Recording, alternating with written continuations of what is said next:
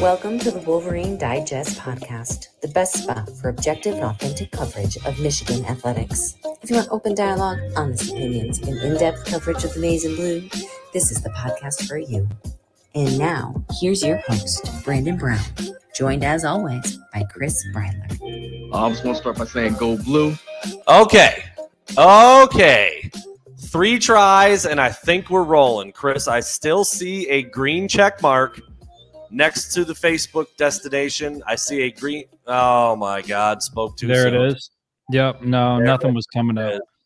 I'm gonna put the link over there for those folks just so they can they can head on over here and then hopefully uh you know hopefully later on in the week we can get it get it resolved. Not ideal though. I, I don't know what that is. I don't know why Facebook is like not working. That's never happened before. So, well, for those of you tuning in on Twitter or on YouTube, which is going to be a much smaller number, we're ready to roll, and we do have a uh, we do have a good show. Luckily, this isn't like a fan led Wednesday. Uh, we've got a full show of, of our own segments and our own stuff that we're going to cover, including TFG, uh, including burning questions, and then we'll you know we'll continue to talk about some of the bigger topics that are going on right now. So that's a bummer, man. I mean, Facebook obviously we get a ton of interaction over there, and I, I don't I don't understand why that's not working. That's never happened before. So um, I, I don't even know if it's something we can add. I'll, I'll continue to try to add it, Chris. If, you, if that's like I can I can go in and add it repeatedly, but I if for some reason Facebook is just not connecting to it. So yeah, that's wild. That's wild. Anyway, We'll make it work. We'll roll with it. We'll roll with it. We'll- Hopefully, we'll I got, I got the it. link out. I got the link out on Facebook, and so yeah, I, I was just gonna say. So if you're on the Facebook page, click the link. But I can't even talk to those people right now. So hopefully they'll they'll make their way on over here. Yeah, there it is. I'm going to screenshot that, Chris, so you can see it. I know the Facebook side of things is is uh is your deal, but it yeah, I, Yeah. that's it's just flat out not working, man. So that's a bummer, dude. I, I, I would like to get that fixed at some point, obviously, but for right Yeah. now, it Gotta is let what it roll. is. And we'll put the video up afterwards, and it'll it'll it'll it'll be living elsewhere. But that is a bummer that it's not working on Facebook. So Yeah. um, well, Chris, obviously the game was a few days ago now. At this point, it, it was it, it was very lopsided. It went quite differently than I thought it was going to. We'll get into that, you know, when we get going here with my revisiting my predictions. Um, but as the dust has settled now, we made it through a, a hectic weekend. We had an incredible tailgating spot. Huge shout outs to our sponsors Wolverine State Brewing Company, Mediascapes, the Michigan Army National Guard, every one of our buddies that was out there, my dad, uh, your wife. I mean, it was a it was an all hands on deck kind of experience, and it uh, was. it went it went off without a hitch. So obviously, you can mention anything you want from that, but also the game, dude. Now that we're a few days removed from it, I mean, have you had some time to digest? Michigan moves up a spot in the AP rankings. Obviously, Alabama falls out of there. What are you What are you thinking right now, man? Seven weeks in, seven games in. A lot of thoughts, a lot of thoughts. First, first, just starting with uh, with the tailgate and what uh, what an incredible experience that was from from start to finish. I know that you know from our side it was you know the, the- there was somewhat of a risk there and not really sure what the turnout was going to be and how it was going to go. And man, it you know the people came through. It was you know the vibe was great. You had uh, you know Braylon Edwards stop by for a minute and get on the command center and play uh, play a fan in Mortal Kombat. Um, and then we just, you know, it, it, it was just a, uh, I thought it was a great event and it's really nice to be able to, you know, meet the people that you interact with on here. You know, you get to know the names or the little profile pictures or the handles or whatever. And, and, and when you meet people in, uh, in real life and get to have those conversations, it did. It felt like just a big family, a big community. And I was very appreciative of the whole deal. And once again, Chris Fields coming through in a big, big way, big, big way. But yeah, man, it was, uh, in terms of the tailgate, man, it's it's hard to beat uh, that experience. Something I'll I'll remember definitely for the rest of my life. That was a cool afternoon. No doubt about it. Shout out to Chris Fields. He's become one of the more generous givers on the site here. Uh, for the pod struggling, it is it is real. The pod struggle is real right Yeah. now. Yeah. Um, Look Yeah. look CJ Frazier under his government name. oh, Claude, Claude Frazier. That might be my favorite thing that's happened from this. Uh, Oh, you know, Chris, we've, we've come to discover, we have come to discover that there is often a silver lining in everything. You, we, you know, we, Yeah. the, the the tailgate spot we had this weekend was a bit of a silver lining. Yep. Um, finding out that CJ's name was Claude by having the Facebook page messed That's up. up there. That's, That's up, up there. Um, yeah, Yeah. Chris Fields, you're right, man. I mean, Michigan is essentially sponsoring Big Noon Kickoff all by itself now. So tune in for the bye week this week. Um, yeah. So thank you for the donation, Chris, as always. Hold on, Uh, he's got he's got more there. Lastly, uh, he's asking about some merch. Still trying to find a way to Oh, physically yeah. get to Ann Arbor. Here's the deal. Um, I went back to the command center today, went through some of the merchandise, and the good news for the folks out there is we we sold a lot, but we've got quite a bit left. And so I think we're going to try to work out a situation here this week where we're going to open it up and let you guys order it and and and we'll handle the orders and we'll get them shipped out to you individually. We'll go old school like I used to do. Um, but certainly, you know, the beat state shirts, I mean, I to me, I, you guys got to get those. And so there's there's plenty left and I know a lot of people have inquired about the merchandise and so I'll put out on the Facebook page um, in the coming days, probably tomorrow, a way that you guys can go on and order and we'll get that facilitated. There you have it. CJ, I'm sure you have seen the movie Life.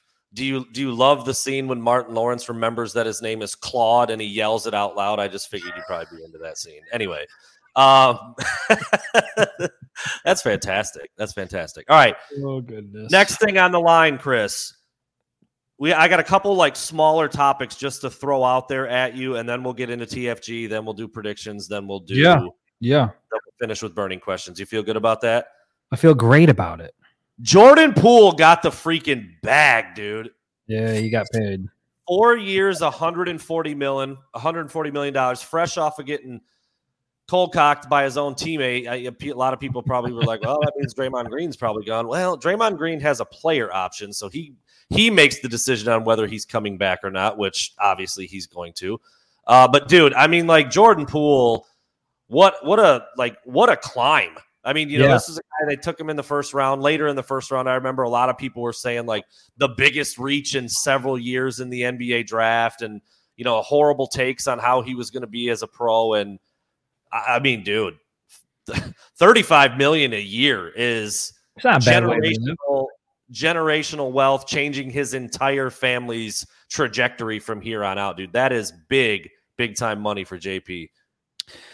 Yeah, and then I remember that. You know, I remember when he came out, and and even a lot of people within the the Michigan fan base said it's too early. He's not ready. He's not ready. He's not ready. And he bet on himself. And man, yeah, uh, maybe that speaks to a little bit why Draymond was a little bit so salty because there's there's not a you know there's only so much money to go around, and Jordan Poole just took a a large chunk of it, and deservedly so. Man, he's become such a integral part of that team and and you know their their goals of of you know making a long playoff run and so congrats to him man there were doubters I, I can't remember what analyst it was but he literally said like this was one of the worst picks like the warriors could have made and it turns Yeah. out uh, it was anything but so congratulations to him always happy to see michigan guys secure the bag in the pro level and uh yeah man i mean uh That's a big contract, dude. I mean, I, I you know, I'm- as good as I'm trying to wrap my mind around what it would be like to make that kind of money each year, and I just can't get there. I can't Yeah. get as good as he's been. I'm not sure I would have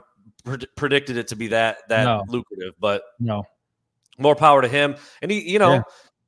he grinded, dude. I mean, he was a G League guy his rookie season, and then the next year he kind of got into the rotation. And you know, after uh, we Hold up, hold up, hold up, hold up. I- I think the Facebook feed is live now. Do we have a green It check is. over there? It is, yeah. I left it up there and just let it ride, and I was going to let it do what it does, and now it looks like it's back. So hopefully, Beautiful. People are jumping in from Facebook. If you're here now, you haven't missed much. We talked about Jordan Poole getting a big contract. We talked about the RV situation this past weekend. We talked about a little bit of the the the beatdown that was of Michigan's 41-17 win over Penn State. So happy to have everybody from Facebook over here now.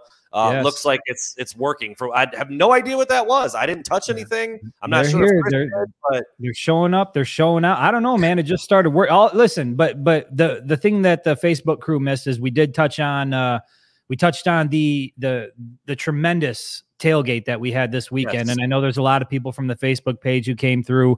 Um, again, once again, it was just an incredible experience, and I can't express how appreciative I am of everybody that came and hung out. And I I said it to a lot of you guys in person, but I'll say it again, like this this whole group is the reason why we're able to do stuff like that and and make it a success and so our hope and and I've been working the phones for most of the afternoon trying to make it happen and get us right back where we were before and I'm feeling pretty confident that if we're not right in that lot we're going to be about 10 feet to the right so just stick with us. I know people are curious where we're going to be. Obviously Michigan State is a big game but our goal is to be once again uh, posted up right outside of the big house in in uh, almost spitting distance from the big Yeah. house. Not that you would spit towards the big house but you get the idea. So the turnout was fantastic. We thoroughly, thoroughly enjoyed ourselves and uh, continue to got a little got a little uh a little tipsy there i will say i was walking in i was walking in to shoot photos and usually i'm in the stadium about two hours ahead of time you know we we typically try to get there two hours ahead of time. You go up to the press box to try to get your bearings. I get out on the field i get some pregame shots. The stadium's mostly empty at that point. This was the first time that i had ever walked in basically as they were coming out you know ready to Yeah. run out of the tunnel. And uh walking into a full stadium in that environment, you know, the maize out environment, and you got a little bit of the uh the Woodson whiskey running through your veins. I was uh that was that was a tough transition to make from from being party guy for most of the morning to uh, okay, now I got to squat down and start taking some photos here. I was a little chatty. I was a little chatty in the press box, but you know, I, I Did you seek out. John Bacon? Did you seek out the Yes, I did. Baconator? I did not see the Baconator this time, but uh, you know, it, it all came together, and obviously the game was incredible. And John Patrick, listen, our boy Zach did make it out just fine in terms of his well-being as a Penn State fan. How about Uh, that? in Having the boys do the show for us, incredible. In terms of in terms of alcohol consumption, okay, yeah.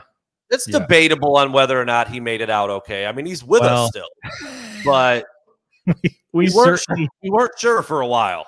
That's all I'll say. I'm not going to. we certainly had a night out. Listen, he he had a rough afternoon. Obviously, for a Penn State fan, that was that was tough sledding, and uh, I think I think he was just trying to drown his sorrow away in in alcohol, and he certainly accomplished that mission as we went out later that evening. So, shout out to our boy Zach. He's always a good time, and uh, you can usually bet count on at least one blackout opportunity with uh, with Mister Zach in the house. Love it, absolutely. Well, well, that's some hand gestures.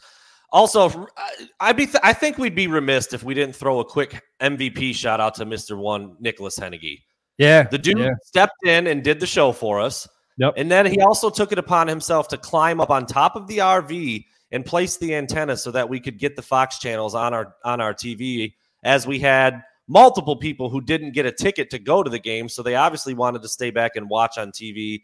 At first, we weren't able to get the channels. Henneke climbed up there, made it happen. Just an all around great day. Jared Andrus out there cleaning up and helping out. My dad, as always, carrying stuff. I mean, doing whatever. The Army National Guard guys were out there doing what they did. And I mean, how about just- my how about my wife, Mrs. Winged Helmet, 100%. manning man in the RV, slinging merchandise, making you know wheeling and dealing. I think you know there were a couple people that stopped by that were just interested in what we do and wanted to see how they could get involved. And I was you know passing those conversations along to her. And so yeah, again going back to what I said, it just it felt like a you know I- there's only two of us that that really do this now, three with my wife helping with the sponsorships, but it felt like it was a big family. It felt like it was a big Yep. team. Like we had a big group of people behind us, man. And it was uh I- I don't know what the tailgates are going to look like in the future, but that that morning, that afternoon is something I'll never forget, man. That was a really cool experience. So there you go. All right, Chris, I'm going to give you a very, very short lead in, and then you're going to speak. Short if you want, but you can expand on it as much as you want. You ready? Okay. Yeah, let's do it. Michigan, Michigan State, 7:30 p.m. I absolutely love it. I love it. We've we've been we, we've been uh, hey Holly Reaver. Do we just skip holy- go Holy straight to Reaver. her? Holy Reaver? Oh yeah. I so maybe Holly that's not a not a her, possibly. All right, as a Holy Reaver. Michigan State fan. Oh, this okay. This is clearly a play on on the whole Valenti, uh, the whole Valenti angle. I had to read it. I'm like, wait a minute, am I giving a troll a platform right now? But no. As a Michigan State fan, I would rather lose a rivalry game and learn about my team than win. Just look at Michigan; they learned virtually solid nothing. comment. Solid. Yeah, I comment. mean, we've we been talking about anything that all about Michigan right now. Uh, Yeah, I, you know, I, I will admit, I was listening to the to the show this afternoon, and he has he has now gotten himself to a place where he believes it's either Michigan or Ohio State that's winning the national championship this year. And so, Well. bold statement from him, but uh, you know. th- take it for what you will. It's Mike Valenti. He's kind of, you know, he, he does what he does. So I don't really put too much stock into it. But in terms of the Michigan State game being a 7:30 game, I absolutely love it, man. I, I, you know, I know that a lot of people were saying, well, you know, what about the alcohol and the rivalry? And it's just too much to let, you know, people do this all the time around college football, and it should yeah. happen here. I mean, this is a, you know, I, I get that Michigan State is dog shit this year. I get it. But they're probably going to give Michigan at least a tough game for the first half. And I think that this is a game that should be played in prime time. Jim Harbaugh is 0 2 against Mel Tucker.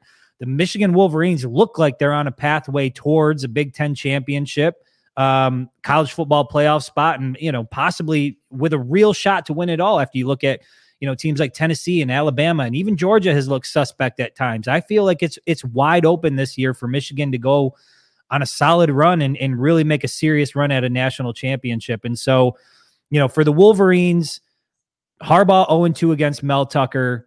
Obviously, Paul Bunyan has been out of Ann Arbor for a long time. I love that this game is in prime time on ABC, and I feel like Michigan is going to come out and really try to make a point with the way that they play this game. I think that there's been, and I've said it before, a lot of talk coming out of East Lansing during the offseason. They thought they were going to be something. Turns out they're not much of anything. And Michigan looks like the Big Ten bully. And I think they're going to slap them around for a few hours in the evening. And I'm very much looking forward to watching it. Feels like it, dude. Absolutely. Slap them around. Just slap them around, start to finish. All right. I'm going to launch into this next segment because I think there's a chance that my last topic or my last question might might fold into this. So, yeah, Chris, I think you know what time it is. this guy. Hey, yeah, yeah, yeah, yeah, yeah, yeah. This fucking guy. All right, do, do you have one out of the gates? Yes, yes I do. I'd love to hear it because I'm still thinking a little bit, and maybe we're going the same direction. That's kind of why I wanted to hear it. Well, we might be, but my uh, my TFG of the week is one Mister James Franklin. Uh, who's this fucking guy? All discombobulated in the Michigan tunnel. So I'm down in the tunnel, and I'm I'm going into like, you know, where the media room is, the camera room is, and I'm getting my shit all, you know, I'm charging my batteries or whatever. And I hear this commotion and we all hear it. So everybody starts running out. And I could only see it from one side, but you know, thanks to a uh an unnamed individual, I got to see a video of the other side of the incident. And here's James Franklin yelling at, you know, it, it was it turns out uh Brad Robbins had confirmed this with me. It was the head athletic trainer that that uh that James Franklin was yelling at, basically saying, don't talk to my guys, leave my guys alone. This is bullshit, yada, yada, yada. While members of his own team are chucking peanut butter and jelly sandwiches at the Wolverines from their locker room. So it's like, you know, this this TFG, like get get your team under control. Like stop worrying about what the other guys are doing. Like you guys are there throwing sandwiches. Like what the hell is that? And by the way, put a little respect on the Michigan tunnel. That's the Lloyd Carr tunnel. You don't just go throwing You're damn right. PB and J sandwiches. I'm glad that after that happened, Michigan came out and whooped that ass. They deserved it. And man, Franklin, that guy, like I, I haven't been a big fan of him, but after seeing that yeah. little interaction, the way he acted like a child in the in the locker room, man, he just confirms everything I already thought about him. I just this fucking guy. I've always thought he was just kind of a dunce cap for for various reasons. I think he's underperformed most of the time. Uh, I know he does have the one Big Ten title, and that's I saw someone say he's living off of 2016. Yeah. Um, you know, I, I kind of feel like that's that's kind of the case. Uh, well, the, fl- the, sandwiches did not stick to the wall; they were still in the wrappers. If you guys are familiar with the uncrustables that come in little, little no, they came out of the wrappers. They took them out of the wrappers. Yes, because the okay. nutritionist Abigail was trying to figure out why there was squished up uh, PB and J sandwiches, and she she said on Twitter she thought it was the Michigan players trying to sneak them out of the locker room and get some smack in, and that they dropped them, and it turns out it was just the guys throwing them. So I yeah, man. what a just that's a weird thing to do. That's weird energy. Throwing food, throwing I food. May, I may have pocketed an uncrustable at the bowl game last year. Maybe was it which was was it the Big Ten championship game or was it the bowl no, game? No, I, I know what you're talking about. I remember seeing a whole box of them in there, and you were like yeah. a kid in a candy store. I was a pretty big fan. Um, but you know what? Do you have a different TFG? Because I saw somebody mention someone who definitely is worth worth mentioning. I do have another one, but I didn't. I didn't see another name mentioned. What do we got up there? So T Mac T Mac came out with Urban Meyer, who who okay. very strongly at the beginning. I don't know if you saw the clip, oh. but he very strongly came out and said, you know, Penn State's going to shut down that running game. There's no question about that. No question about that. And then Michigan just goes out and absolutely dominates on the ground. And so, you know, what the hell does Urban Meyer know? No big deal. That's all. Just just a couple backs that almost hit 200 apiece. No biggie. Was it? I don't remember if it was you that pointed out this stat or not, or if it was somebody else after the game. But uh, Penn State had only given up 398 yards rushing that Yeah. the whole season. Yeah, the whole season, the five games prior to playing Michigan. Yeah, Unreal, dude. Michigan eclipsed that in one afternoon. I mean, yeah, that's that's TFG This all and day. that's Yeah. about as that's about as bad of an ass beating as you can possibly get. I mean, it, it- Michigan. You know, we we've we've talked repeatedly about wanting to see JJ McCarthy throw the ball and sling it all over the field. I'll admit that was pretty fun to watch on Saturday. That that was the most fun I've had watching a Michigan game so far this year. And shout out to the Michigan crowd, man, the fans that showed up. It was electric in the big house being down on the field. It was absolutely rocking. And there's no question that when when those guys, when that crowd brings the energy, it the big house is a tough, tough place to play. And I expect, I mean, dude, Michigan State under the lights, they're giving out the maize pom poms again. I would imagine, you know, just call it a maize out right now. I think it's going to be tough sledding for the Spartans for sure. Um, in kind of a funny note, James Franklin said TFG in his rant, which is it's pretty hilarious, actually. I mean, That's like, why we need we got to add that to the drop when we go into I'll- the segment. We got yeah, we got to have. James I Franklin. already thought of that, but there is a lot of auxiliary noise going on. I don't. We'll try. We'll give it a. We'll give We'll it try a to isolate. Yeah, Yeah, we'll see I'll give it a can do. look. I'm gonna go in the other direction. I mean, you know, we This do these. guy. We do these TFGs on both like the negative and the positive side. Like this Yeah. fucking guy, dude. Did you see what he did? I'm going that direction, and I'm going Tennessee wide receiver Jalin Hyatt, who had six catches for 207 yards and five touchdowns Wow. against Alabama in a I mean, dude, Alabama doesn't lose games like that. When they they battle back in and then they take the lead late in the second half. And Yeah. Hendon Hooker and Jalin Hyatt just kept coming, kept coming. We were watching that at Wolverine State Brewing Company later on in the evening. I'm not going to talk a lot about it because it's another guy in another market for another team. But that performance, that game, the way that that played out, then we were we were all cracking up about the goalpost getting carried out. They threw it into the river. I mean, they were going bananas over there at Rocky Top. But People were That- ripping up like the uh, the checkerboard turf and like yeah. I've seen it show up on eBay. They're selling like little pieces of turf for like six, seven bucks a piece. Correct. Crazy. Correct. So I, I mean, just an incredible performance. I was going to say James Franklin as well. So you know, we, we were killing two birds with one stone there. But uh, Jalin Hyatt on the Stop flip talking side, to my guys. Stop talking to us. Just Come uh, on, James. an incredible incredible performance for Hyatt. Not so much for James Franklin and the Nittany Lions. So there you go. Ah, Uh, as we get ready to switch to another segment, let's take a look at our uh, our proud sponsor, man. And Rich was out there mowing photos down. He was shooting. was. He was, you know, fans coming by. He was taking posed photos of us, candids of us. At one point, I was looking into his soul inadvertently. I didn't even mean to, and he mowed me down. So anyway, here's a word from Rich and uh, in Mediascapes. Yes, Hey, sir. this is Rich from Mediascapes located in Burton. Let me fill you in a little bit about our business. We are a full service sign and graphic company from banners, yard signs to vehicle wraps. When it comes to marketing your business, we also provide video and photography services as well as apparel and promotional items. If it's something that will make your business or organization stand out, we do it. And I guarantee we do it well. We are Mediascapes on Dort Highway, south of Bristol Road, just before Rock Bottom. Check out our work at mediascapes.com. That's mediascapes with a K dot com. There Dude, you have it. that- Mediascapes with a K.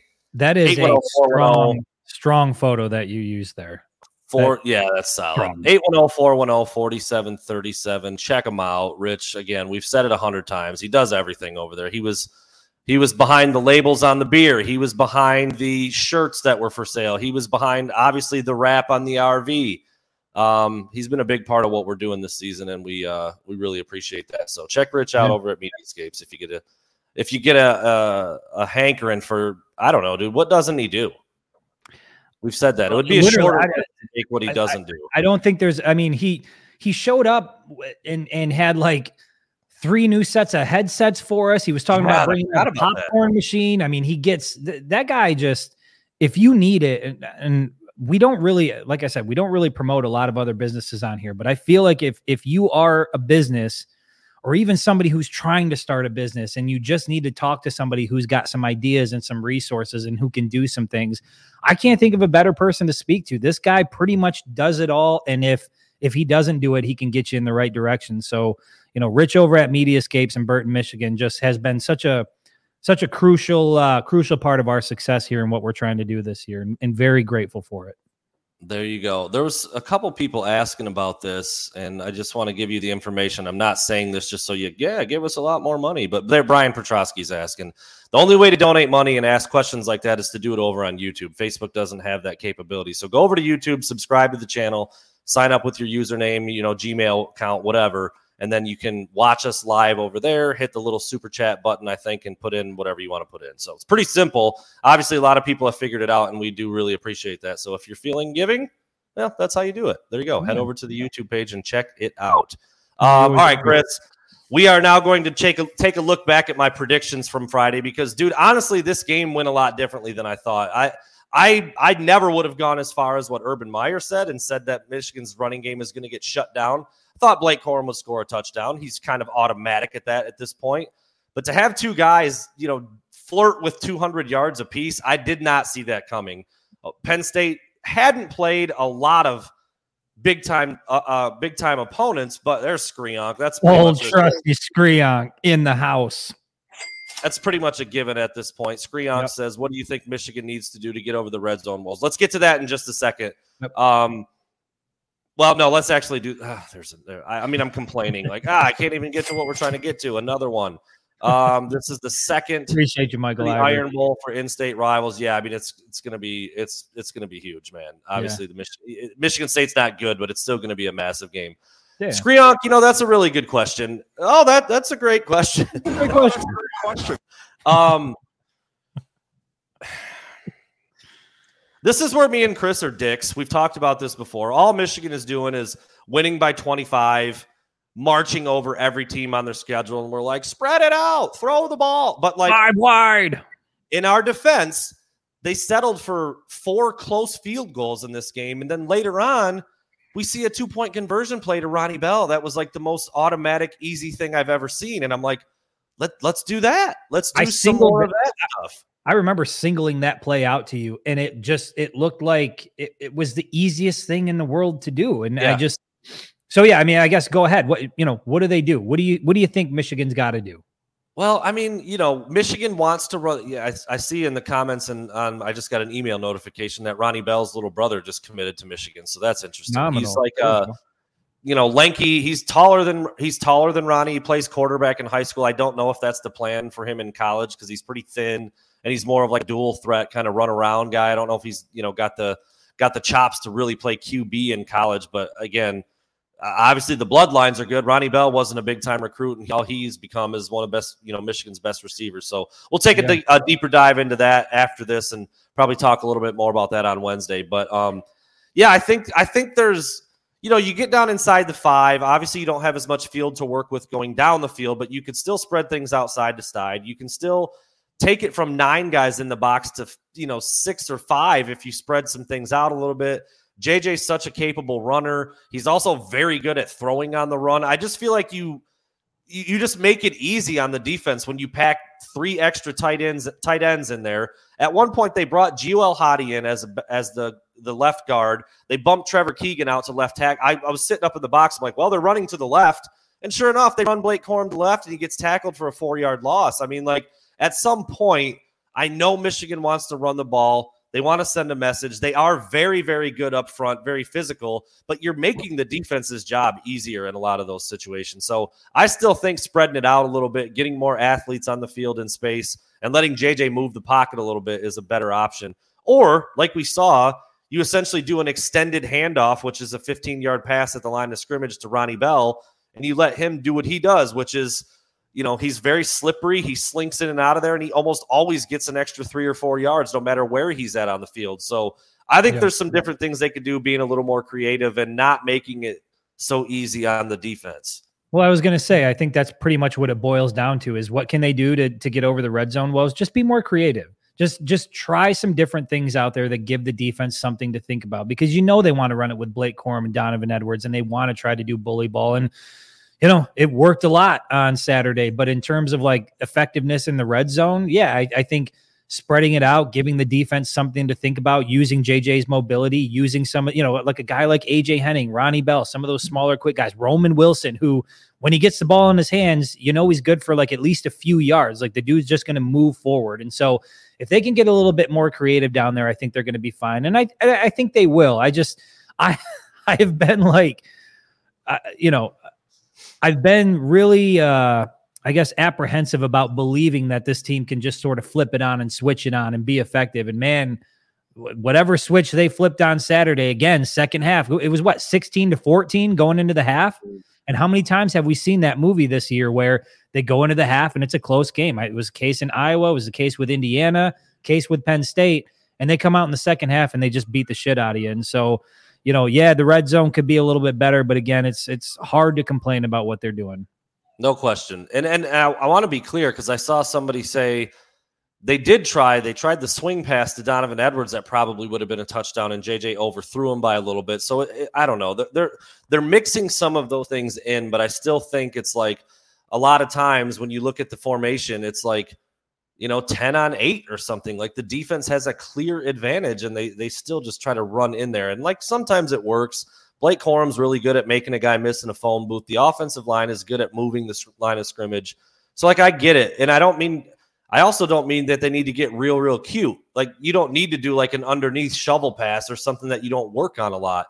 Dude, throwing a quick pass out to Ronnie Bell with two blockers in front of him is a simple play. That's an easy play to make. And so I think if you do more of those things down inside the 10 and the 5, you could end up having a little bit more success. Or shit, man, spread four guys out and still run inside zone with Blake Corum. So there's not 11 guys in there. It just it just makes the the numbers better for Michigan. And you know, I mean, sometimes it works and sometimes it doesn't. Of course, when it does, you're like, ah, bully ball. Michigan got it in there. And then when they don't, you're like, you know, do something else. So, yeah.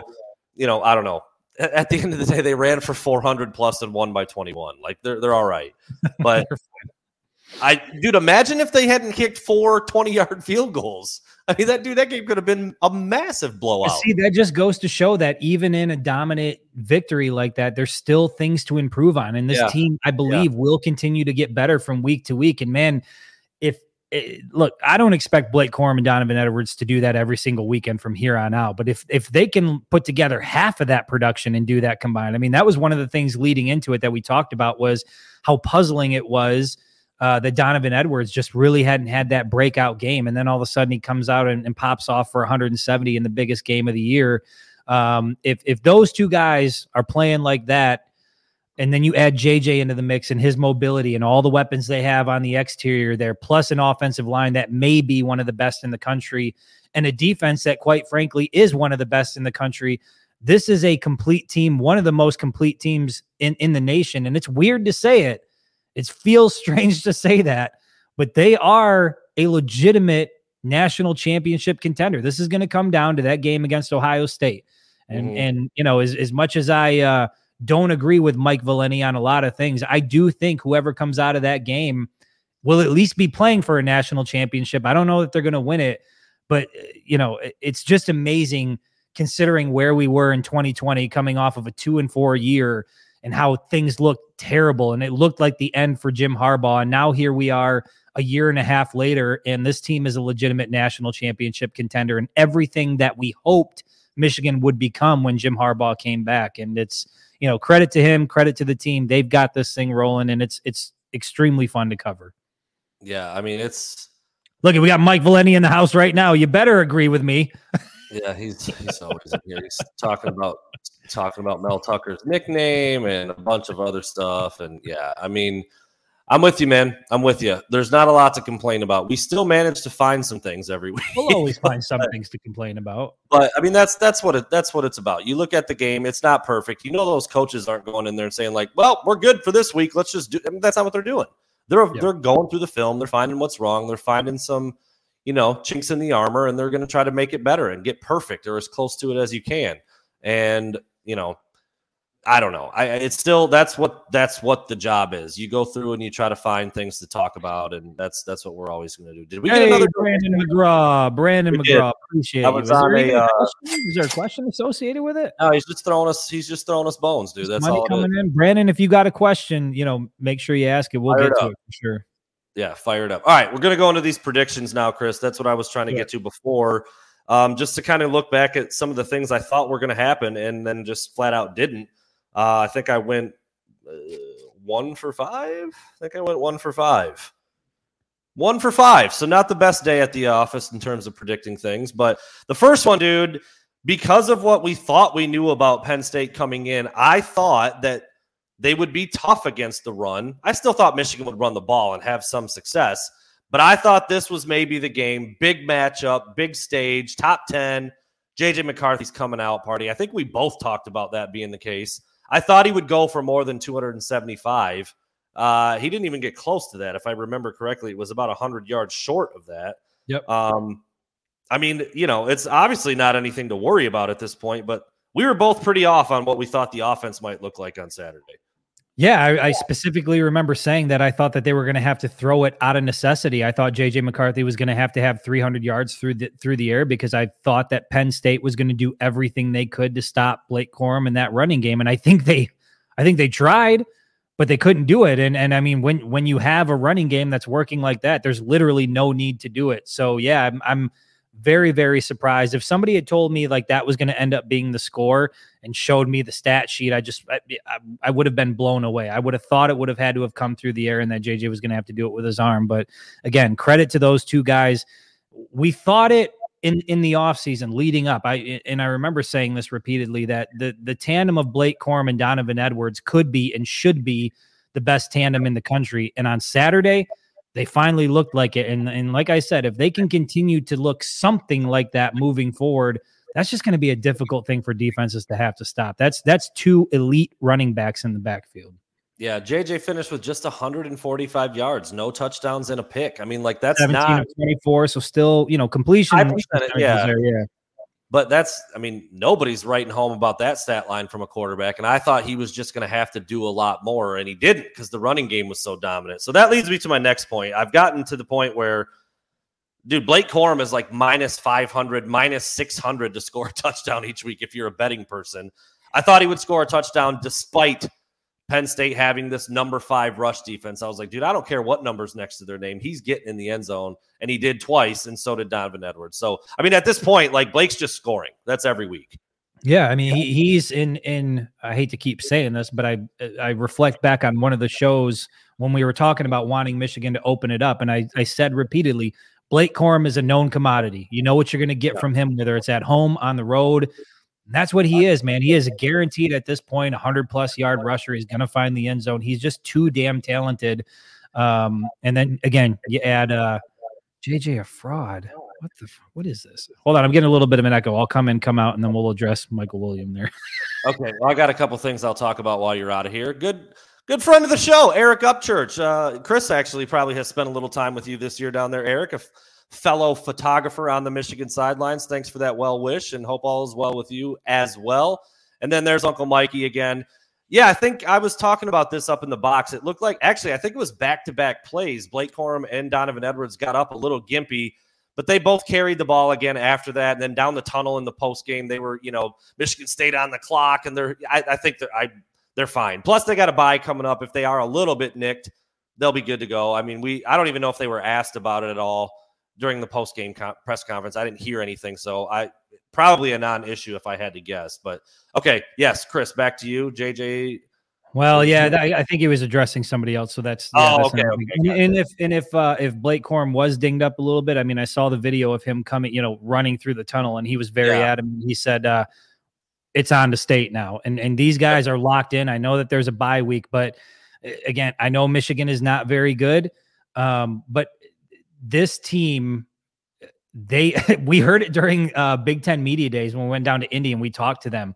Michigan State has been circled for a very long time. And it's been a long time since Paul Bunyan's been here. And they've had to hear a lot of talk about, uh, you know, Tuck coming and all this other bullshit. And and I think these guys are anxious for this game. And so I don't expect a letdown at all. And and uh, yeah, I think we're going to see more of the same, man. It's I hope I hope it's going to be an ugly evening in Ann Arbor. If this thing is close, I'm going to be I, even if it's a close win for Michigan, I'm going to be shocked. Anything than an outright bludgeoning is going to be surprising to me.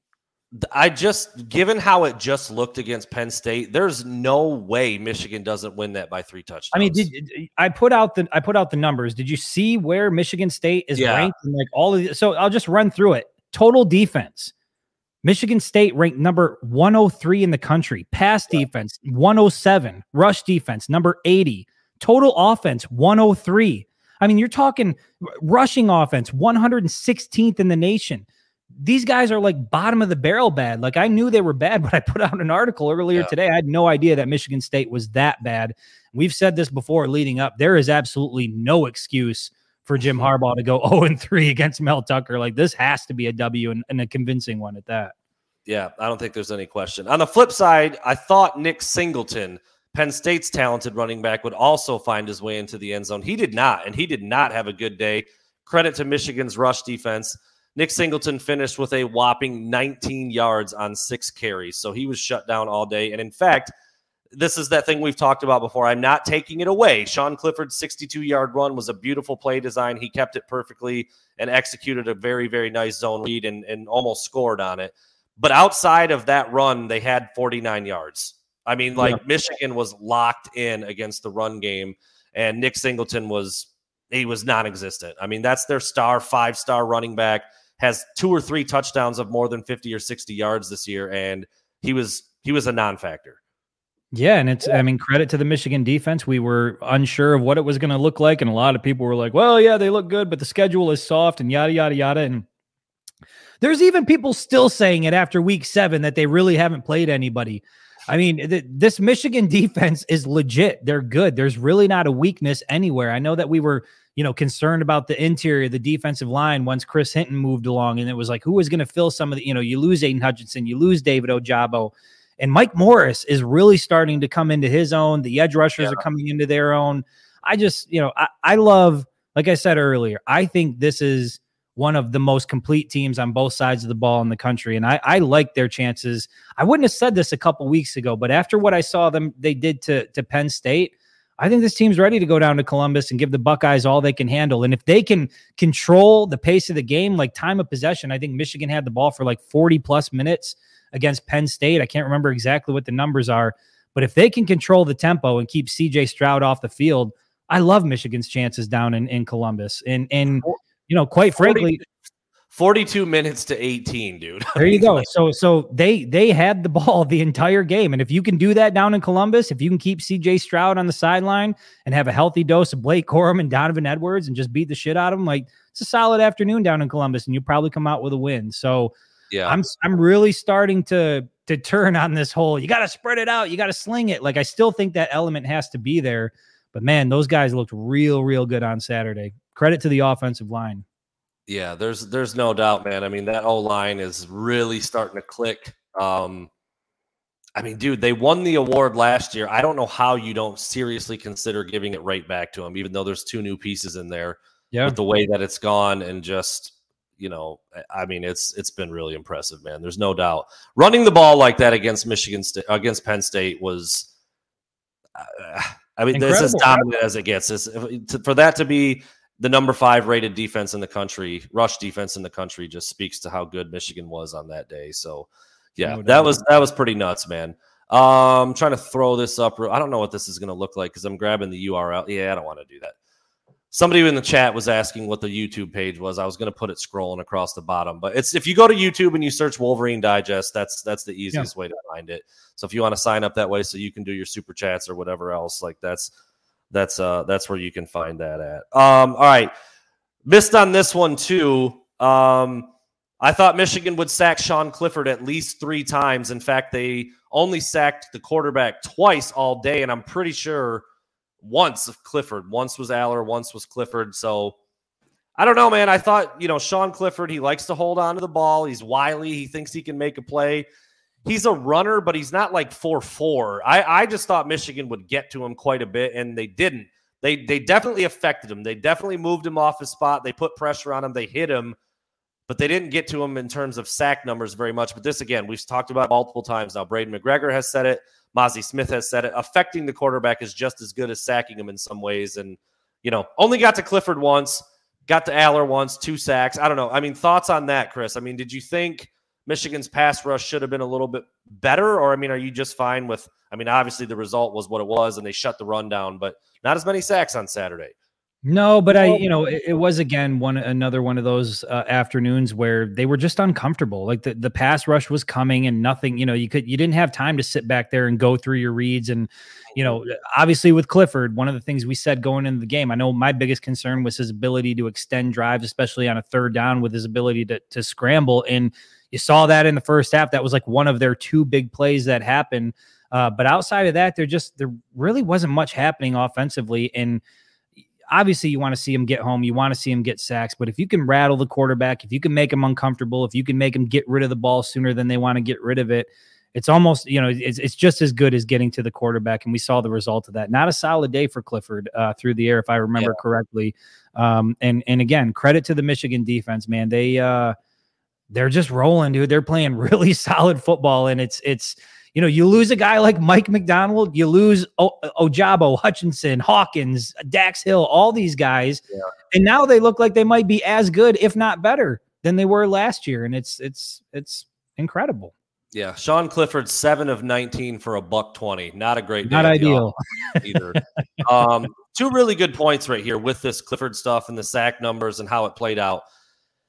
They mud rushed him. In other words, they just mushed it up in the middle. You know that the emphasis this week was don't get too wide and don't get too far. Keep him yep. in front of you, close those lanes up, and that's you know he's he's dancing around and throwing it away. That's how you go seven of nineteen. And then Trevor Everett, you, dude, my, I, I, we talked about. I don't know how Mazi Smith gets his hands on a human being and doesn't put him four feet into the ground, but it happened a couple times, and I don't think he was the only one. So again, Sean Clifford's a big, strong dude. He runs the ball. He's veteran. He got away a couple times, but you know, it was a really good day for the Michigan defense. And they, you know, you don't get the sacks, but dude, seven of 19 for a buck 20. He completed 37% of his passes. Like for was, your eighth year quarterback. right. I mean, it was it was clearly working whatever they were doing. And last but not least, we don't need to spend a lot of time on this one. He had a great day. He banged through, was it five field goals? And might have had the tackle of the afternoon. The sledgehammer dude was out. Boom, was boom, boom. I thought he would bang a 45 yarder. He did not. They were all short. That goes back to the red zone woes. I think his longest was maybe 35 or 37, something like that. But uh, I mean, dude, you get inside the 30, the 40 yard line, you're getting what a tackle! The way he just bodied dude, that dude, just bodied him. You got a window open up over there. You're uh, you're choppy. You're chopping up. Is there a window? I'm getting choppy. Uh, I'm I'm looking at stuff on other websites. That's I'm you know I'm looking at go. the fat broadcast over there. Four uh four field goals for Moody, three inside 30 yards, and his longest was just 37. So yeah, didn't have to connect on a big one, but uh, was still phenomenal on the day. I think he actually was uh special teams player of the week, if I'm not mistaken, in the 10. Yeah, so. Yeah there you go. Really good day for Jake Moody. And uh, yeah, that hit, dude, was incredible. Uh, I mean, he came down like a linebacker, chopped that five star running back down like he wasn't even there. like it was nothing, man. It was, yeah, impressive. Yeah, a lot of people are going to have some fun with that. Dude, can you imagine you go back and watch film and and what you know what people what what happens in the room when you see Moody making a hit like that? Unbelievable. I do, yeah, yeah. Bob, uh, Brad Robbins was. Uh, I don't know if he was bored. I think he was enjoying watching uh, Michigan uh, kick that ass all over the field. But yeah, not a lot of work for Brad Robbins. He does the holds on the field goals, so he yep. you know, he was out there doing that work, which is very important work. But yeah, not a single punt for Brad Robbins, and and it's weird when it's a good afternoon when you don't have to play much. Yeah, huge, uh, huge, great job on the holds on the touchdowns and the uh, and the field. He looked great.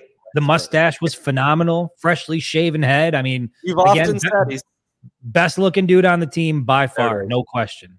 There it is. I knew it was coming. All right. Last but certainly not least, Chris, it's time, dude. what is it? What do we got? Oh, love it you know, we've been missing. I don't know if we've missed these a couple times, not a couple times in a row, but we didn't do them last week. Remember, we moved. We didn't have a show, and then we moved them, and then so it's been. got it. Would Ted would Ted Danson punt, Chris? Nick wants to know. no, Ted Danson wouldn't punt. Not by himself. He'd use somebody else's leg to do it. Nick, I don't know if you were in here earlier, man, but we gave you a uh, we gave you an MVP shout out for climbing up on the RV for uh, filling in on the show. So We gave you a little love. New Lothrop's finest. Nicholas David Hennigy. Everybody. All right, Chris, you got your five. You ready to roll? You want me to Ready kick to us roll. off? Ready to roll. Yeah, you kick us off, but I'm ready to roll. All right, I'm going to be a dick, dude. I'm going to be a dick. We have to do it a little bit every week. We've been really praising everything that happened in that Michigan game, but we're seven weeks in, and JJ McCarthy has nine touchdown passes. How do you feel? Where does that hit you? Does it get you in the balls? Does it get you in the stomach? Is it a shin kick? Is it a slap in the head? It's not good. He's been incredible in a lot of ways, but nine TDs in seven weeks. Yeah, it does. It, it well, I feel so conflicted on it because I want to see more, but I also love to see seven and oh zero and dominant performances like we saw on Saturday. But what I don't want to see is zero touchdowns with one interception. Like to me, JJ McCarthy should always have at least one touchdown pass throughout the game, if for nothing else, just to keep him used to getting the ball in the end zone. I understand that this offense can operate without it, but but I don't know if I'm like, what was the question? Is it am I am I how do I just how do I feel How about do it? you feel? Yeah. I feel conflicted. That's how I feel because I would love to see more out of a kid that I believe is fully capable of, of doing more. But again, you know what? Thieves what- of joy. I'm no, no. I'm saying like it is hard to complain about. it. I guess I just Yeah. You know, you you, you want to see your quarterback. You, here, it doesn't matter what the case is. You never want to see your quarterback throw zero touchdowns and have interceptions. I mean, you'd, you'd like to see that number reversed. And so it would be nice to see him get the ball in the end zone more just because I, I believe in his abilities that much. But hard to complain. Here's the deal. I, I like the word. That's probably what I would say too. Conflicted, a little, a little surprised. I'm surprised. I am surprised. We thought keys to JJ open it up, and it just. Did you run for 418 against Penn State? You don't need to open it up, man. Shit's working. They won by 21. It wasn't even a game. It was dominant. I get it. But I think if you had asked everybody at the beginning of the season, all right, JJ is going to be your starter, and seven weeks into the season, he's only going to have nine TDs, people would have been like, what are they doing? But that's where they're at. And what are they doing? They're winning every single week convincingly. Yeah. So I'm with you, dude. Confused, surprised, a little conflicted, but hey, keep it moving, man. Just keep it moving because 11 and 0 is looking like a lock at this point when they get ready to head to Columbus. Yeah, and, and to Ron Thomas's point, I, I don't think JJ really. I mean, yeah, I think he would like to have a better performance. I think he'd like to throw more touchdowns if the opportunity presents itself, but he doesn't seem like the kind of kid who's like rattled by what his numbers look like. I, I think he's truly enjoying the success of the team, and I think if if he knows his team needs to lead on him, lean on him, then then he's capable and he can do that. But he doesn't seem like the kind of guy who's worried about all the individual stats. At least at this point, I think he's just he's having fun out there, man, and and that's what you want to see out of your quarterback. He's he's very complimentary of everybody else and all the work that they're doing. That's just we've spent time around him. That that adds up to who he is as a person. I don't think he's looking at the stat line saying, "Damn it, I need I need more touchdowns through the air." Would he like to perform better? Probably, but at the end of the day, I think he's sleeping just fine. There you go. All right, what you got for All right, me? let's get into it. Let's get into it. All right. Honest question. It's the next game on the schedule. Does Michigan State have any chance of pulling out a win in two weeks? Any chance? You have to say yes, dude. I hate it more than anything, but I mean, with everything that was on the line last year, even though it was on the road, it was a tough game. Kenneth Walker was phenomenal that day and all year. Michigan had to win that game, and they didn't. And then they got some help down the stretch, and, and they got into the, and, you know the rest is history.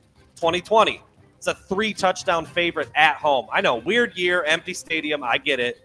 They were supposed to beat Michigan State up, and they lost. Like I would bet a lot of money on Michigan winning next Saturday, but I will never say zero percent chance for Michigan State. I just won't do it. Yeah, that's well. See, before you started talking, I was going to come up here and say zero percent chance. But the thing is, yeah, I think until Jim Harbaugh gets a win over Mel Tucker, it's you, you know you would just it's it's not accurate to say they have zero chance because we've seen them do it before. Now, granted, they don't have the horses that they had last year. They certainly don't have a Kenneth Walker on the roster, but this team can salvage. You know, they're they're three and four right now They get a win in Ann Arbor, and that will salvage everything. And that will make the people in East Lansing feel a lot better about that $95 million contract. You know, as long as they can keep beating Michigan, I think that's really all they care about.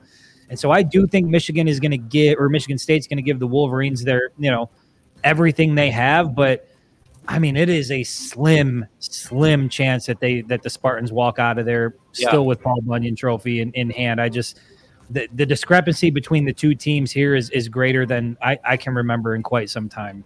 Maybe I even mean, going like, back to the pre D'Antonio era. I mean, like earlier this year, I gave Colorado State zero percent chance. Hawaii zero. UConn zero. Like there's Yep. no chance. I can't do that with Michigan State. As bad as they are, and as much as I think Michigan's going to pound them, I, I won't. I can't. How could you? I mean, think of just how you know. like, you just said it. I mean, Mel Tucker's two and zero against Harbaugh, and I didn't think he would get a win in either one of those games. So that that's where you've got to be with that. I, I fully expect Michigan to win. I don't know what the spread is yet, but I would pick Michigan to cover. But I'll never say zero percent with them. I just I just won't bring myself to do that. All right. On the flip side of my other question, I asked you about JJ and his touchdown pass total. Chris, if you are scripting the offense, if you are the OC, if you are the game planner each week, how many carries are you giving to Blake Corum and Donovan Edwards? I think I'm splitting at least 40 carries between the two. Now I don't know what the the, the dividing line is going to be, but again, if the offensive line can perform that well, and we know how talented Corum and, and Donovan Edwards is, especially in, you know in the passing game, he provides another element. But yeah, I, I would say I'm trying to get those guys the ball at least 40 times. Uh, and you can split that however you want, depending on how they're running. But they they are such a crucial part of this offense, and with the the offensive line performing the way it is, until somebody proves they can stop it, until somebody proves they can shut it down, I and I can't believe I'm saying this, but I am I'm pretty content with Michigan doing exactly what they did on Saturday the rest of the way until there's a team out there that shows that they can stop it. And if there is a team out there that shows they can stop it, I still got confidence that JJ McCarthy can take this thing and, and win a game with his arm. I think he's got that in him. So give me 40 carries. 40 carries for the two guys every afternoon, every Saturday afternoon or evening. So on Saturday it was 44. There you go. Feel pretty good about that. 28 for Corum, 16 for Edwards. That's that's your 40-ish. Yeah, that's your 40-ish split with Blake probably getting a few more. He's the more established back. He's kind of the lead guy right now. Donovan was dinged up earlier this year. I mean, they, they certainly looked 100% on Saturday, but you never know. I mean, you know, Donovan might, might be a little sore somewhere. Who knows? But uh, I'm, I'm with you. I think it needs to be in that about 40 range. I mean, as, as much as I'd like to see just an air attack, I mean, dude, when you're winning like that and it looks as easy, I mean, dude, it looked easy for Michigan to run the ball on Saturday. Didn't matter who was in there. CJ Stokes comes in, he almost rips off a 50 yarder. I mean, it didn't matter, dude. They were pushing Penn State all over the field. So I like your number. I would go with about the same. I saw people saying, you know, 30, 35, maybe 15 each, whatever. I mean, you're you're in about that 40 or so ballpark, and I think that's Yeah. probably. I don't think the coaches go in saying we're going to go 25, 15, but I think Blake's your your lead dog, and Donovan's certainly going to get his and play quite a bit as well. So I like Yeah. it. I like that spot. All right, we talked about Michigan State. You said you you you know you're not you believe Michigan's going to get the win, but you do think Michigan State has a chance. Given, and I can pull it up if if need be. Actually, let me do that while I'm asking the question. Um, given the remainder of the schedule, what is the biggest threat to Michigan outside of Ohio State between now and that matchup in November with the Buckeyes? Where do you think the Wolverines are most at risk of potentially losing a game? And I'll just read it off. So here's who they have coming up Michigan State. Oh, Did we lose audio? geez. Am I back? Am I back? Am I in? Gotcha. All right. So here we got Michigan State at Rutgers, Nebraska at home, Illinois at home, and then at Ohio State, obviously, which is off. So it's basically Illinois, Nebraska at Rutgers, Michigan State. What's the biggest threat? It's probably Illinois. I mean, they're playing better. They're running the ball pretty well. Uh, Rutgers is bad. I know it's on the road, but they're bad. Michigan State's not good this year. Nebraska has been, uh, I mean, a disaster. They're also coming to the big house. I think it's Illinois. I think they're Number the best. 18, Illinois, by the way. Yeah, that's what I'm saying. I think they're the best team left. Bret Bielema knows how to get a lot out of his guys. He knows what running the ball looks like in late, you know, in November. I mean, he's he's going to have his guys ready, but Michigan's just way more talent. Dude, they're going to be double digit favorites in all of those games. All of them. I mean, Yeah. by like a good bit, maybe like high double digits, approaching 20 in some of those games. So I guess I'll go Illinois, but I, I really think Michigan's got a pretty smooth sail from here until that that big showdown in Columbus. That could be like between number one and two or two and three. I mean, dude, that is it's going to be a game. yeah. I think it's Illinois. for me uh, and i was i was tempted to say illinois but i, I still think it's michigan state and i, and I Yeah, think michigan fair. state poses a, a, a small threat but i think out of anybody out of michigan state at rutgers nebraska illinois michigan state probably you know again mel tucker 2-0 against jim harbaugh and so until that changes i think michigan state's the biggest threat on there by far and they're a terrible team and i think michigan's going to rock them and so yeah i think i think the wolverines go into columbus undefeated but uh yeah, they're going to be. I, I think you're right, man. Double digit favorites in about every single game leading up to that November 26th matchup in Columbus. Uh, I'm trying to find something that's going to be involved in one of my next questions. Okay, is that right now? That's got it. Okay, I'll get to that in a second. Um, Chris, I'm putting all the blame on you. I'm taking no blame in this, Let's hear just it. for my just for my question purposes, because I certainly have been saying a lot of the same things as you. Chris, were you flat out wrong about Andrel Anthony and the kind of the receivers in general, but Andrel specifically? Were you wrong, dude? Feels like it. And like I said, I've been saying the same stuff, but No, no, I'm I- I- attacking you personally, Chris. I want to No, hear what you have to say. no. I, I I think he is extremely talented, and I think if he was in an offense that was hell bent on on getting the ball to the wide receivers, that he would be a legitimate playmaker. I, I just think this is not the type of offense where that's going to happen. And I think if you're a wide receiver that comes to Michigan, you need to understand that. I mean, you just all you got to do is look at the numbers, and it's not it's not a wide receiver friendly offense. But I will say, you know, I've I, being down in the field, Andrel Anthony gets down, he blocks. You know, he's he's doing whatever he can when he's out on the field. But no, I don't think I was wrong, and I don't think last year in East Lansing just happens by accident. I don't think that's something that just occurs if you don't have that talent. He's got that in him. The problem is he's just not part of an offense that's conducive to allowing him to showcase his talents. And so, no, I'm, I'm I will die on the hill that Andrel Anthony is an elite wide receiver who, if given the opportunity, is a game changer. No doubt about it. Michigan For me, has played. Michigan has played. I'll get to that in just a second, Nick. Michigan has played seven games, and Andrel Anthony has six catches. Yeah, that's hard to stomach. That's That's hard to stomach. So I, I'm. I don't disagree with what you said about him in terms of his ability, but like, wow, man, I there's no way I would have predicted that would be his stat line to this point. No way. no, but, but I don't think it's I don't think it's because of lack of talent or not being good enough to to catch the ball or you know I mean I'd like to see and I haven't broken down the numbers but you know what's the receptions versus targets you know I'd like to wh- Yeah. when he is targeted how often is he pulling it in and he just looks like yeah, he, yeah, I agree with the comments, man. Andrel Anthony is way better than six catches through seven games. I, I, there's no question in my mind about it. There's that. no wide receiver on the planet that's like, that's cool. I'll keep doing my. There's none. There's not one. Yeah, I'm sorry. I mean, he might be the like best teammate in the world. He might have the best head on his shoulder. That there's no receiver on the planet that's cool with that number. Uh, Nick, thank you again, man. Four ninety nine little donation there. Really, really appreciate that. He says he thinks Michigan State just says F it. Load the box, nine, ten guys. Beat Good luck. the air. Cool. That's what Penn State did. cool. I think JJ would oblige. I think JJ McCarthy would oblige, and I think Or they load the box and Michigan's offensive line just says screw it, run the anyway, ball yeah. anyway, which is what Penn State tried to do, and there was no stopping it. Like they were trying to stop Blake Corum and Donovan Edwards, and they just couldn't do it. So yeah, I think Michigan State can try to do whatever they want. I, I don't think they're going to have much choice in the matter. I, I will say this too, as I see some people talking about the wide receiver stuff a little bit right there. I was tracking it through about two and a half to three quarters, and again, I did not see one time, not once, where Michigan didn't have a tight end on the field. Just throwing it out there. I don't Volleyball, need to be Mike Leach, but throwing five receivers out once or twice a game or four. And here's the thing sometimes there are five wide. Sometimes there is an empty backfield, but Luke Schoonmaker is almost always one of them. And Colston Loveland actually got some good run this past weekend, too, and he looked pretty good. But I, I don't know. It just, I, I can't believe that it's 2022. You've got a guy like JJ, and you never put five receivers on the field. It's just wild to me, especially with the receivers they've got. You get those guys out there, and it's a problem. But anyway, I don't know. That's that's where I'm at with that. And again, we're, we're just we're just assholes. All right, your question, please. All right, man. We we've talked about it a little bit. You asked me about the touchdowns and where I felt about it, but I'm I'm going to talk overall game with JJ McCarthy. Okay. What is your?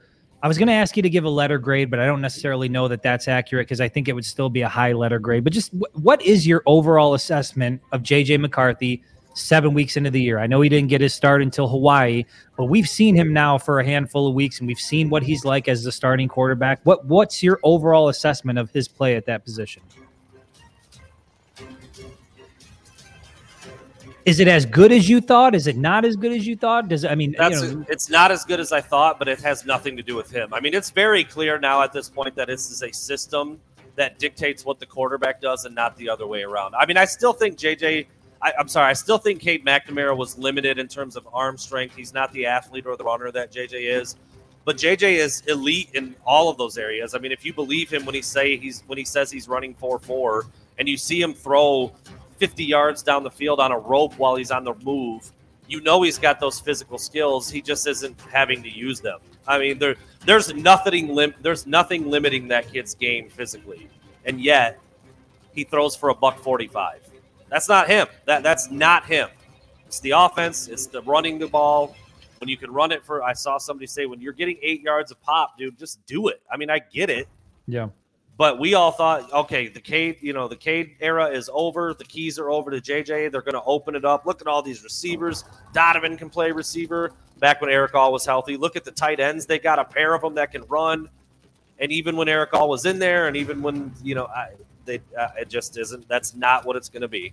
It's just not going to be that. And so he's been just fine doing what they've asked him to do. They just haven't asked him to do that much. It's just like we said last year.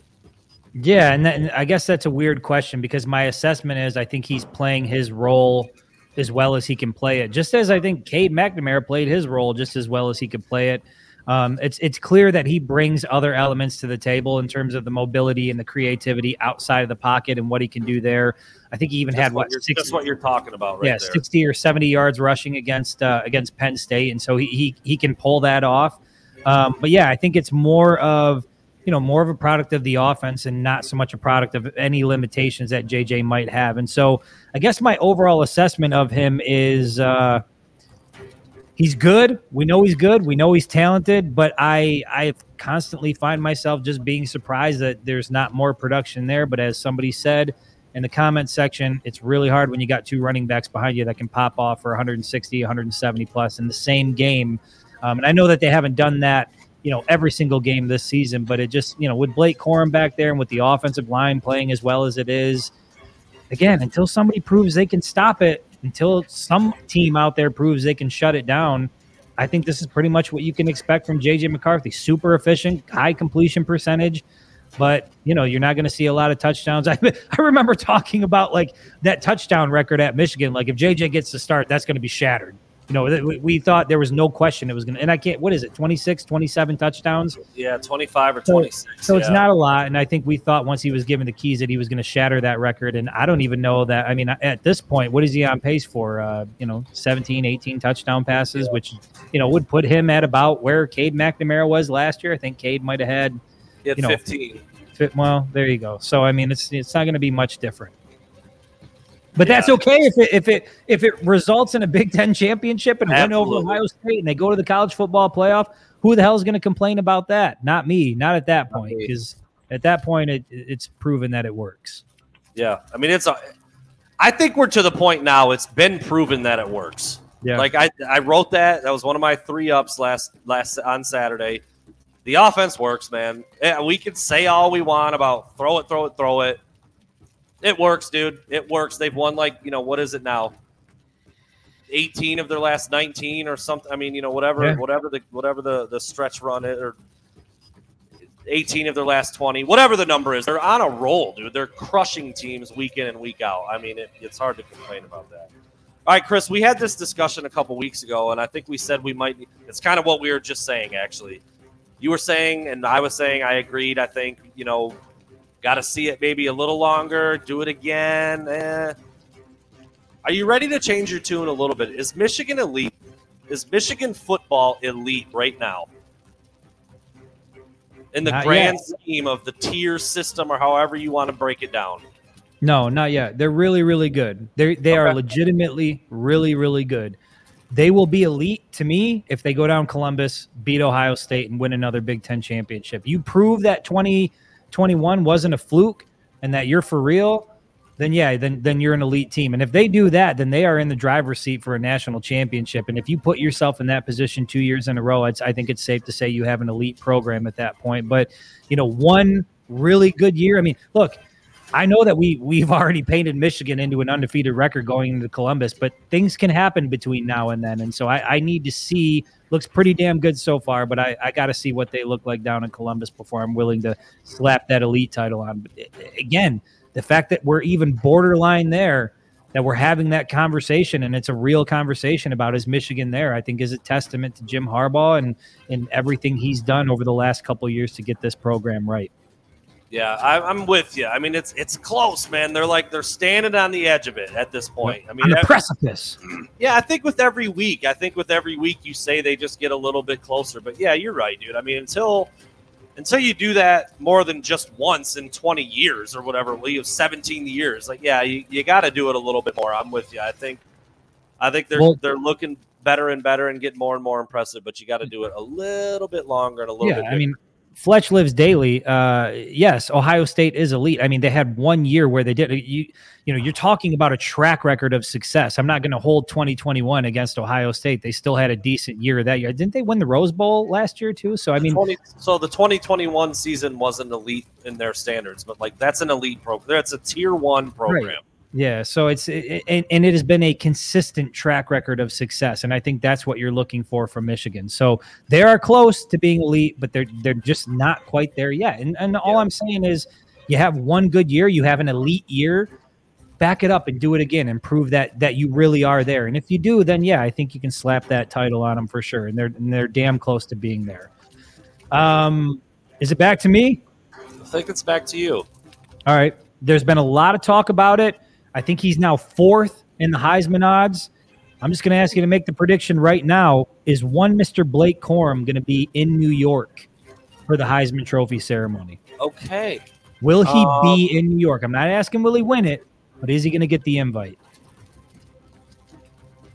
Can I look up something real fast? Yeah, absolutely. No, no, no looking up anything. It's a Come on. feeling. All right, go ahead. Um, What are we searching for? Let's let the people know what you're Okay. looking at. I'm trying to he's see. second in the country in rushing yards and first in the country in rushing touchdowns. He'll be there. Blake Corum's going to New York. going to New York. Wouldn't that be incredible? I mean, just a hard worker, blue collar guy, like Yeah. just does his thing week in and week out. I'm with you, man. I think he's on a path. I just don't see a scenario where he slows down. I think he's found his groove. He's found his mojo. You can see when he gets in the open field, he puts people on skates. He can stop on a dime. He's got a little bit of that Barry Sanders shake and shimmy in him. Hard guy to bring down, hard guy to tackle, certainly a hard guy to catch in the open field. And I think with that offensive line, he's going to get several more opportunities to break off big runs. I think Blake Corum is also in New York by season's end. I didn't real. I was wondering where he was in yard in yardage. I was. I knew he was up there with the touchdowns. He obviously had the five in one game, and he scores every week. He's Yeah. still leading the country in touchdowns with 13, and he's just he's just uh, hundred. Eh, he's pretty quite a bit behind Chase Brown, dude. The running back for Illinois is leading the nation in rushing. He's already over a thousand yards. Blake Corum's at 901. So very likely will be up over the thousand yard mark against Michigan State, which would Yep. be fantastic. So, yeah, that's a that's a really really good start for him. Obviously, finding the end zone at will. So I'll say it. Yeah, dude, he's going to be So there. that would be you back to back seasons with Michigan sending somebody to New York for the Heisman Trophy ceremony. whether you think it should be this way or not, being on a really good team matters, and he is. They're going to be, you know, they're going to keep winning, and he's going to be a big part of it. So, yeah, I think you can throw that up there. All right, last but not least for me, Chris, and this number might be out there somewhere. I was looking on my phone, I was looking around on the on the internet, and I couldn't find it. So everybody, just shh, be quiet. Don't say anything. Don't type anything just yet. I want Chris to give his guess first. Chris, we've already talked about it a little bit. The elite question, you know, what this looks like, what they're marching Yeah. towards in November. What would you put the spread at for Michigan, Ohio State today? Don't say anything, everybody. Keep it to yourselves. This is for Chris only for a minute. What Six would and you a put half. spread at? Six and a half for Ohio State. Ohio State favored by six and a half. I think. Yeah. oh, okay. Let's see what other people flood the comments with. Flood the comments with. But Yeah. why? You feel good about Michigan. I know you do. You've said it a lot. I do, but there's also something to the fact that Michigan hasn't won there in in you know since the year 2000. I mean, I, at that point, I still had hair. I was wearing you know uh, Abercrombie and Fitch. You know, like this Like was a long time ago, and I get you know that times change or whatever. But anytime there's a place where you haven't won in you know 22 years, I got to see that that Michigan can go out and, and that is a difficult place to play. It's a difficult place to win. And Ohio State is for real. They are legitimate, and they're going to give Michigan everything they can handle. And Michigan's going to have to play their best game of the year by far to walk out of there with a W. And so I still think, as much as I hate them, and as much as I hate their fan base, and pretty much hate everything about the state except for the Michigan fans that are down there holding it down, I still think the Buckeyes are a six and a half point favorite at this point. I'd go just a little north of that. I'm rolling with Johnny Patrick, man. I'm going nine and a half. I still think it's, you know, that home environment, the explosiveness that they could have. You know, look, man, if it's a sloppy day, a rainy day, a snowy day, I mean, Ooh, I, I don't really think the snow. I don't really think the snow had that big of an effect. Maybe on the sniffles a little bit. Somebody gets a little bit under the weather over there in Columbus. We get I we're taking B twelve shots. Yeah, I don't think the kind of snow that we saw in Ann Arbor last year played that big of a role. I just, it just wasn't that bad. Um, That's what I'm saying. That's you know that's a good question. Was anybody on this roster born the last time that Michigan won in Columbus? what was the year? Maybe Brad Robbins. He be- he, was like a teenager at that point. Brad Robbins was actually he was actually a true freshman that season. He's uh yeah he was just getting going. Uh, wasn't on the field much, but no, yeah, it was. It's been a minute, man. It's been a minute. Um, yeah, I'm, I'm with you, dude. I'm still favoring Ohio State, but uh, we'll see. We'll see as it continues to get closer, man. Michigan keeps running it up like this and, and dominating the way that they have been. Yeah. It's gonna be interesting, man. That line's going to continue to move, continue to move. All right. I'm gonna Last put one. you on, I'm gonna put you on the spot here. Please, Listen, throughout the Harbaugh era, as year after year went by, and Michigan wasn't achieving the level of success that guys like you and I thought they should, you were out there basically saying Jim Harbaugh's not the guy. Jim Harbaugh's got to go. We got to get past Jim Harbaugh. We got to move on. We got to modernize. We got to do this. We got to do that. Given what we saw in 2021 and now what we're seeing halfway through the year in 2022, has Jim Harbaugh finally gotten this program to where we expected it to be when he's hired? So I guess put simply, is he the dude that we thought and hoped he would be when Michigan hired him? Has that finally happened? I think so. I, it's still not like a resounding like, "See, told you." I, I, I can't go there because honestly, dude, like he got he got more years than he than the normal guy would have. I mean, it's it's, it's proven.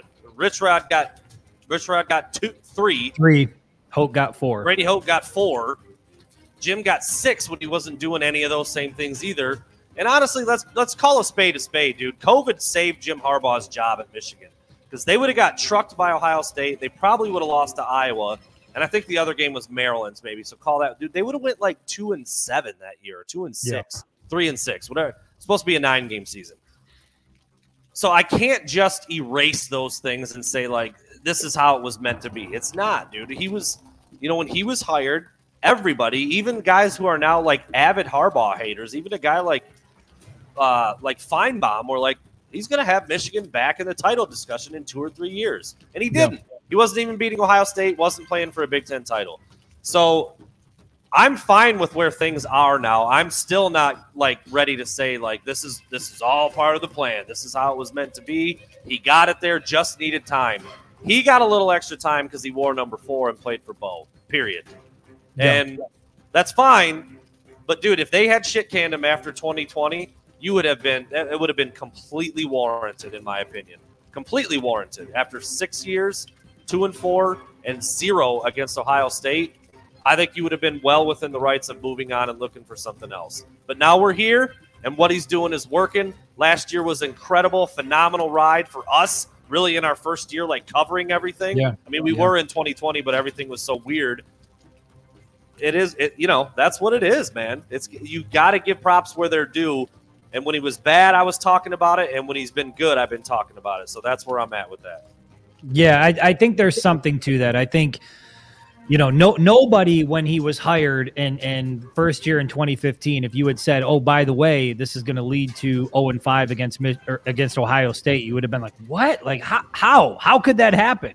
Right. And it did. And so I think you're right. Like if, if you were to just take the results through the year 2020 and Michigan decided to part ways with Jim Harbaugh, it would have made sense. There could have you know, there would have been few people that said, well, you know, why? Why would that happen? It, it would make sense. But the fact that he's got this program to where it is now and the culture shift that had to happen, and he took his lumps along the way, wasn't an easy path to get here.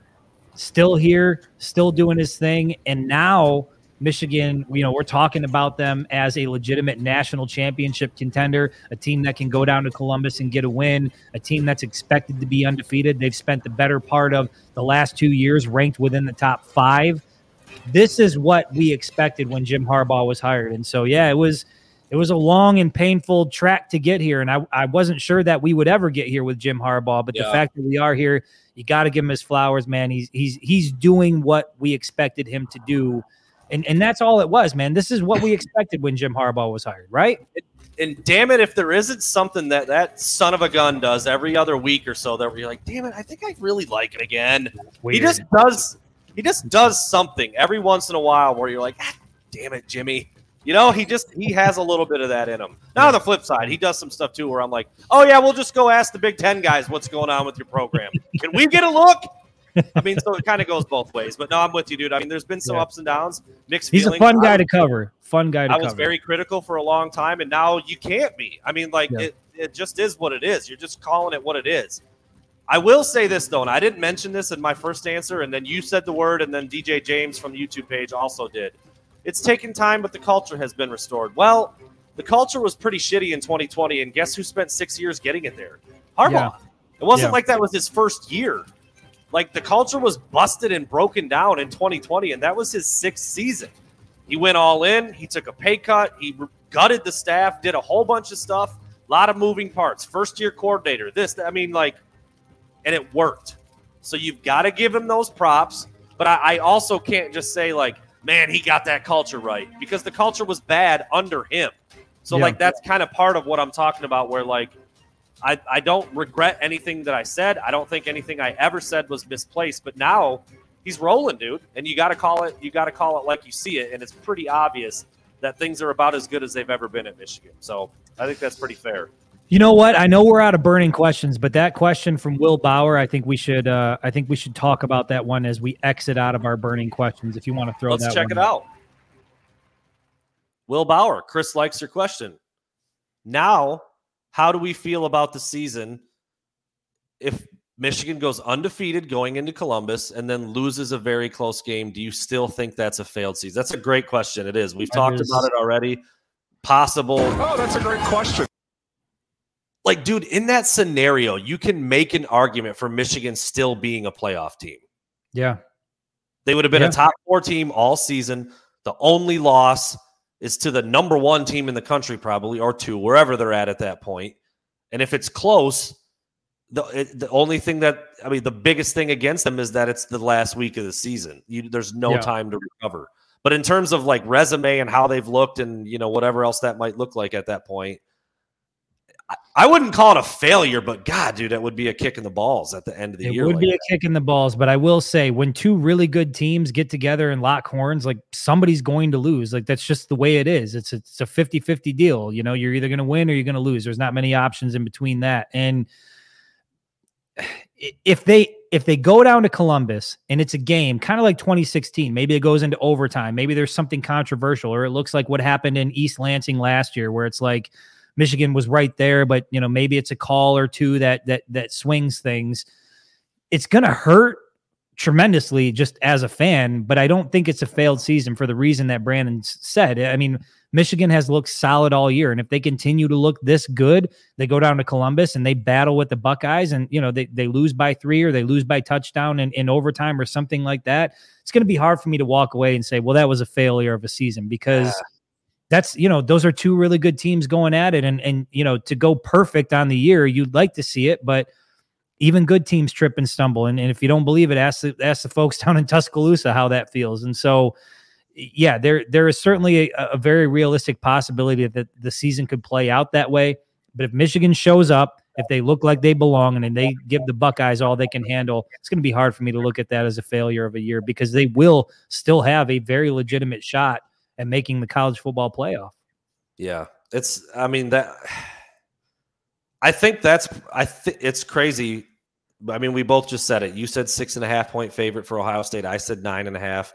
It does kind of feel like eleven and zero and eleven and zero, and then a close loss to Ohio State might be the most realistic outcome for the rest of the season. Because I Yeah. see some other people saying like Ohio State's got to go to Penn State, and maybe they're gonna. I I I just think they're gonna beat everybody, and I think Michigan's gonna beat everybody, and then it's gonna be those two, and you you let them play it out on the field, and you know at Ohio State with all those weapons and all the talent, I you give them a little bit of an edge, but I I really think that that might be the most realistic outcome over the stretch of these final five games, and Yeah. I mean, you it could be worse, dude, because that that's going to be incredible if it plays out just like that. You know, my maybe removing the outcome of the game. If they're eleven and zero, both of them going into that one, and it's like for all the marbles, dude. Like I, you can't Yeah. get better than that.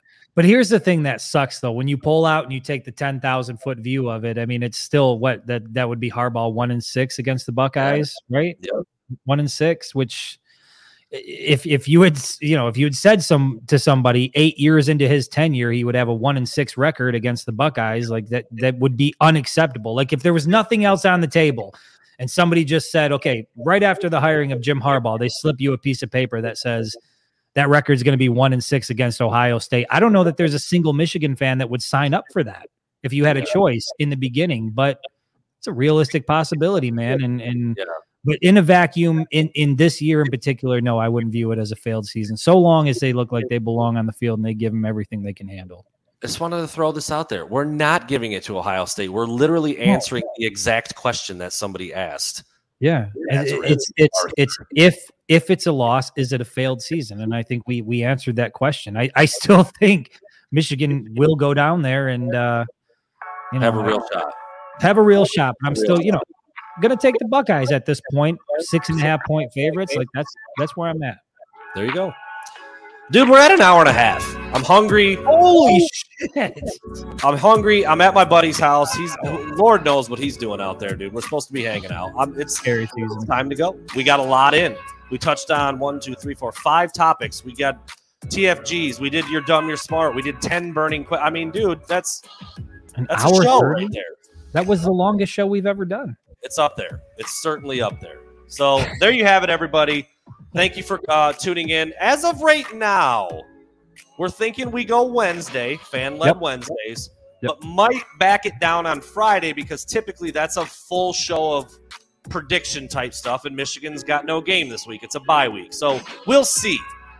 We will see what Friday looks and feels like, but we will definitely be back on Wednesday for fan led Wednesdays, and then we'll Chris and I will reconvene and we'll figure out what Friday needs to be. So Absolutely. thank you so much for everybody listening, the donators, the people who Appreciate came out you all. RV, everything that you guys always do for tuning in. Glad we got the Facebook page rolling, man. Love it. Obviously, a big driving force to what we do. So there you Yep. have it. Wednesday, seven o'clock. Bring your questions. We'll be ready to roll. Take care.